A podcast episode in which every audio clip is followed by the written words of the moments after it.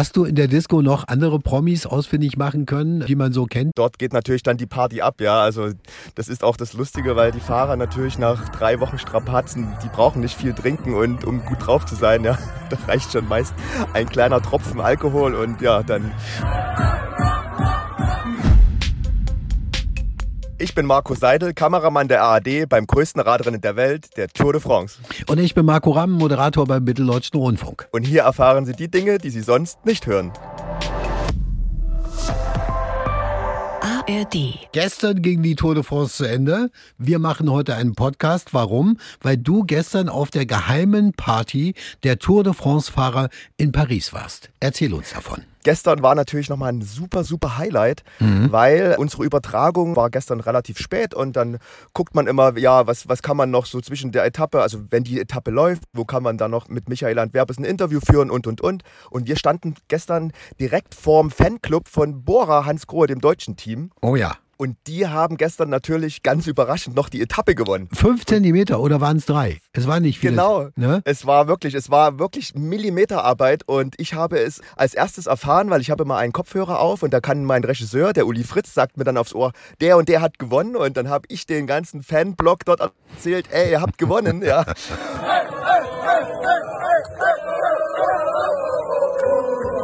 Und die konnten das gar nicht fassen und kriegt man ganz schnell auf einmal auch ein Gläschen Bier mit in die Hand, ja, und feiert dann mit und steht dann in einer krölenden Masse und hat Gänsehaut pur. Also es war einfach phänomenal. Auch wenn dies die letzte Folge der Tour de France ist, abonnieren Sie diesen Podcast trotzdem oder schauen Sie gerne öfter mal vorbei, denn sobald das nächste sportliche Großereignis vor der Tür steht, da legen wir nämlich wieder los und Sie können auch gerne ein wenig in diesem Kanal runterscrollen und schauen, wo wir bisher schon waren. Wir waren nämlich, wie gesagt, beim Biathlon und unter anderem in China bei den Olympischen Spielen mit dem Marco. Also jetzt bitte erzähl uns, du warst auf der Party, das war ja meine Ausgangsfrage, der Tour de France-Fahrer ja, gestern Abend. Wie bist du reingekommen? Äh, wie kommt man da an ein Ticket und was war da los? Ja, also das ist so immer so die berühmt-berüchtigte Party im Duplex, so heißt die, die Diskothek und die ist äh, direkt neben dem Triumphbogen. Die Fahrer und die Teams, die mieten dann meist immer irgendwas an, ja. Also gerade Jumbo Visma, also das Gewinnerteam mit Jonas Wingegaard, dem Gesamtsieger, die waren gestern zum Beispiel auf einem angemieteten Boot. Wir sind daran vorbeigefahren, haben das gesehen, alles ganz schick eingedeckt, die Tische. Mhm. Viele, viele Leute. Dort trinken die dann auch schon ihren ersten Sekt und vielleicht auch ihr erstes Bierchen. Und irgendwann werden die Fahrer dann, die verabschieden sich dann meist. Das sind ja dann meist die Sponsoren, die offiziellen. Aber so richtig zum Spaß haben, geht man eben dann ins Duplex. Das und ist die Disco oder was, oder? Das ist die Disco, genau. Da kommt man dann mit einer Akkreditierung rein. Dort geht natürlich dann die Party ab, ja. Also das ist auch das Lustige, weil die Fahrer natürlich nach drei Wochen Strapazen, die brauchen nicht viel trinken und um gut drauf zu sein, ja. Da reicht schon meist ein kleiner Tropfen Alkohol und ja, dann.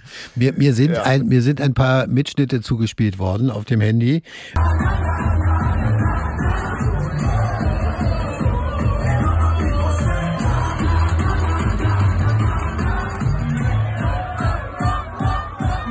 Bis wann warst du denn da?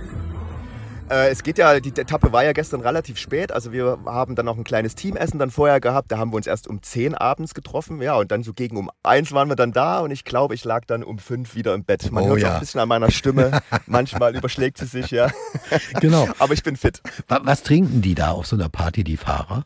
Also die Fahrer trinken natürlich auch ein bisschen Alkohol, aber trotzdem dürfen sie es natürlich auch nicht total übertreiben, weil wir haben gestern auch viele Interviews noch mit den deutschen äh, Fahrern geführt und gefragt, wie geht's denn für die weiter, ja? Und die meisten äh, gehen jetzt so, oder fahren jetzt ganz kleine Radrennen, wo man natürlich auch wieder ein bisschen Startgeld kriegt, ja, mhm. wo sie dann quasi ihren Erfolg bei der Tour dann vergolden und dann ist ja im August dann auch schon wieder, äh, dann ist im August auch schon wieder die Deutschland-Tour. Mhm. Also für die geht's Schlag auf Schlag. Die Saison ist nicht zu Ende, deswegen klar ein ein kleines Gläschen Champagner, ein kleines Bier, aber eben nicht über die Stränge schlagen. Hast du in der Disco noch andere Promis ausfindig machen können, äh, die man so kennt, die aber gar nichts mit dem Radsport zu tun haben?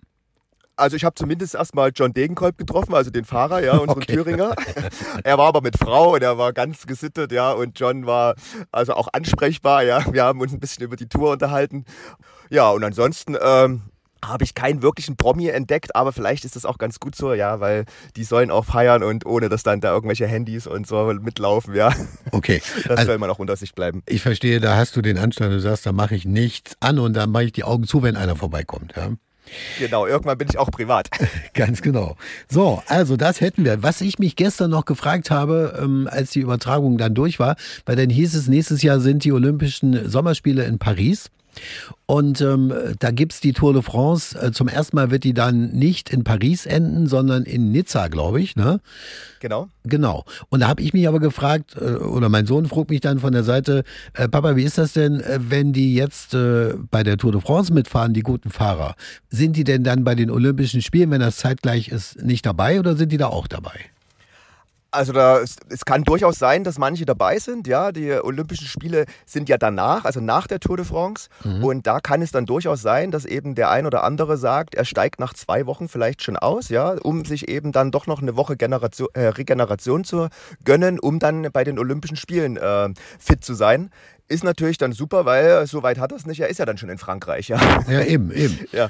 Aber was ist denn, also ich meine, das Geld spielt ja auch immer eine Rolle. Ist es, glaube ich, Geld oder Liebe? Das ist die Frage, oder? Also ich denke, lukrativer ist äh, der Tour de France-Sieg, ja. Mhm. Die Fahrer kriegen ja auch eine Menge Preisgeld bei der Tour de France, aber das Geld wird eigentlich richtig verdient danach. Mhm. Ich sagte ja vorhin schon, dass die dann auch wirklich tingeln von einem Radrennen zum nächsten. Dort kriegen sie Startgeld. Mhm. Sie können natürlich für das nächste Jahr dann ganz anders verhandeln, wenn man eine gute Tour de France hinter sich hat. Mhm. Ja, also Vertrags Verhandlung und ja, das Geld wird danach verdient und das haben sie sich auch wirklich verdient, weil wer drei Wochen da so hart fightet, der soll auch wirklich seinen Taler verdienen. Ganz genau. So, du hast ja auch drei Wochen hart gefightet. Vielen Dank, Marco. Und meine Damen und Herren, Sie können unseren Backstage-Podcast jederzeit weiterhin abonnieren, habe ich ja schon gesagt, oder einfach mal reinscrollen. Äh, alte Folgen sind natürlich noch wunderbare drin und wir werden mit dem nächsten Großereignis natürlich wieder angreifen. Was ist denn eigentlich mit der Frauenfußball-WM? Fliegst du direkt runter nach Australien oder? Nein, nein, nein, ich, das habe ich wirklich abgelehnt und abgesagt, ja, weil das wäre einfach too much. Ich fahre tatsächlich nächste Woche in den Urlaub und jetzt kannst du raten, wohin? Nach Frankreich natürlich. Ja. da kannst du alles mal in Ruhe angucken. Ich danke dir, mein Genau Lieber. so. Ja, viele Grüße, au revoir und ich freue mich auf die Heimat. Bis au revoir. Tschüss. tschüss. Fahr vorsichtig, ja, tschüss. Ja, ciao. ARD